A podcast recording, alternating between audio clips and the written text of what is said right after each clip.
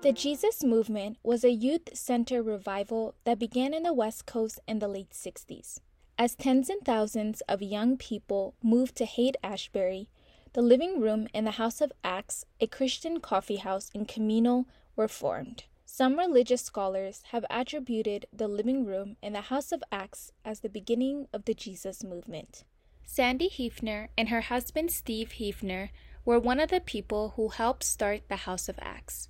It all began when the couple relocated to Sausalito, California. It was there that Sandy met a woman named Elizabeth Liz Wise, and they immediately bonded. We found ourselves kind of, you know, sitting next to each other, and we became friends. We had children the same age as my son, and so pretty soon we were going to the beach together. Sandy eventually became friends with Liz's husband, Ted Wise, and two other couples. After spending many nights together, talking about Jesus and having dinner parties, the group eventually formed the House of Acts. And that from there we became a group of friends and from there we developed into the house of acts was what a minister called it but we called it the big house because we all decided i was the last one to agree. I was raised roman catholic i was a good catholic so i thought i don't need anything more you know but god decided to start this endeavor with two women Liz and myself. Did we know what we were getting into? Absolutely not. We had no idea what was going to be happening. But that's how we all got together. I'm Wenei Philimon, and this is Till Shiloh Comes, a podcast about the Jesus people, their music, and the movement. In 1967, thousands of young supporters of the counterculture moved to Haight Ashbury, California, with their hippie apparel and life of free sex and drugs. As hippies were searching for the meaning of life, the Jesus movement was sweeping the West Coast. Lambert Dolphin, a scientist and Ted's friend, watched how San Francisco became a place filled with young people wanting to live the hippie lifestyle the young people who came to San Francisco were from all over the country, mostly from the Midwest. And they stayed there until they ran out of money and had to go home in the fall when it got cold in San Francisco. If you go to San Francisco with a flower in your hair back in this in 1967, uh, you could bring your girlfriend and sleeping bags and you can sleep in Golden Gate Park. Uh, there was a free store. If you needed something, you'd go in the free store and it'd give you whatever you wanted free. So all day long you could smoke pot and hang out with people. And it was kind of utopia for the younger generation. And it's certainly a relief from the mediocrity of the Midwest and the dead churches there. The House of Acts was the first communal house of the Jesus movement in Novato, California. Some scholars have credited Ted for leading the early days of the movement. It was a place where hippies and runaways could get free food and shelter in exchange for Bible readings. By that time, Steve, a radio journalist who had become friends with Ted, recalled the moving force that caused people to move across the country into San Francisco. We had an awful lot of people coming to San Francisco because somebody had a song. If you're going to San Francisco, put a flower hair. There's going to be a bee in there.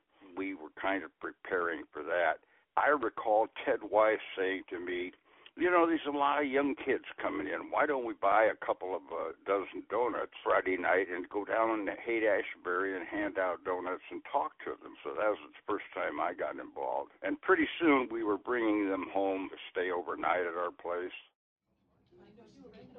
They were feeding about 20 people for dinner every night for a year and a half with no one working. The men would lead the Bible study and the women would make dinner. Sandy, one of the women who helped in the kitchen, would go to the local grocery store to pick up groceries the store couldn't sell. Told them what we were going to do. We were going to try to feed some of these kids running away, and if they had any food they were going to throw away, would they think of us first? And and they said, "Gee, we give our food normally to a pig farmer, but we'll let you in on you know on the, the loop."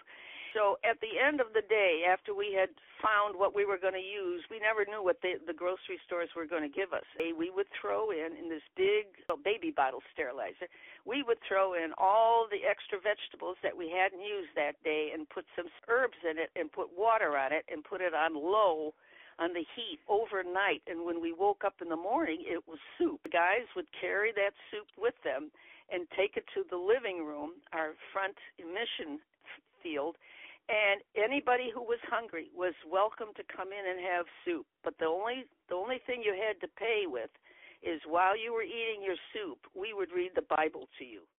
House of Acts attracted people from all over the Bay Area, including cult leader Charles Manson, whose cult group, the Manson family, murdered five people. And I remember he came in and he sat there and he had the soup, you know, and he was just bad mouthing the Lord, which didn't bother any of us. But that was one of the guys that we could have reached, this murderer. There were a lot of uh, pastors' kids that would come and see. How can you be a, a hippie and a Christian at the same time? And there were some ministers that were challenging that.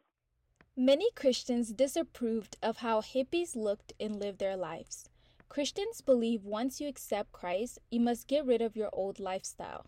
While television evangelist Billy Graham spoke and wrote about how the Jesus people can continue to impact youth in America, evangelist David Wilkerson disagreed.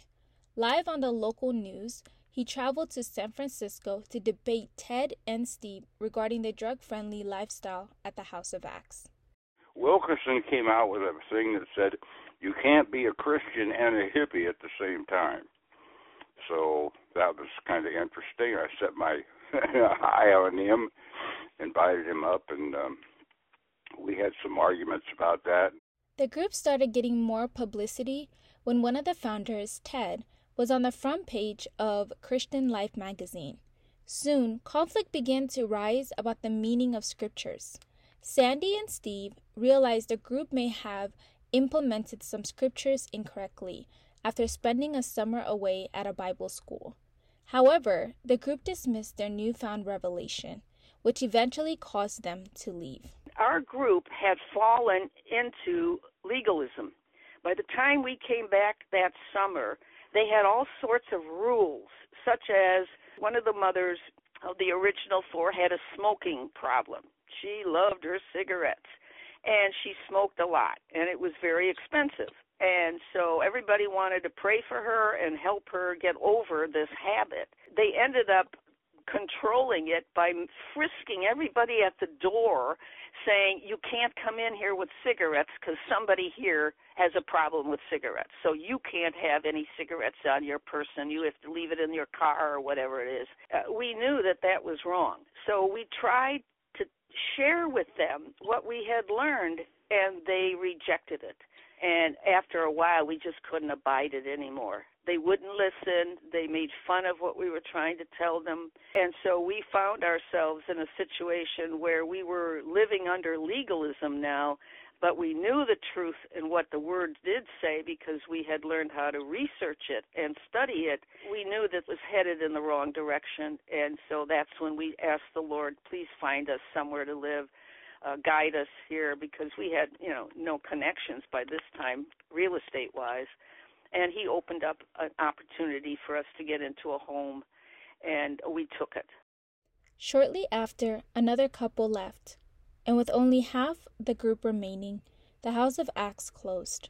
The community members began to assimilate back into society, but did not abandon their faith.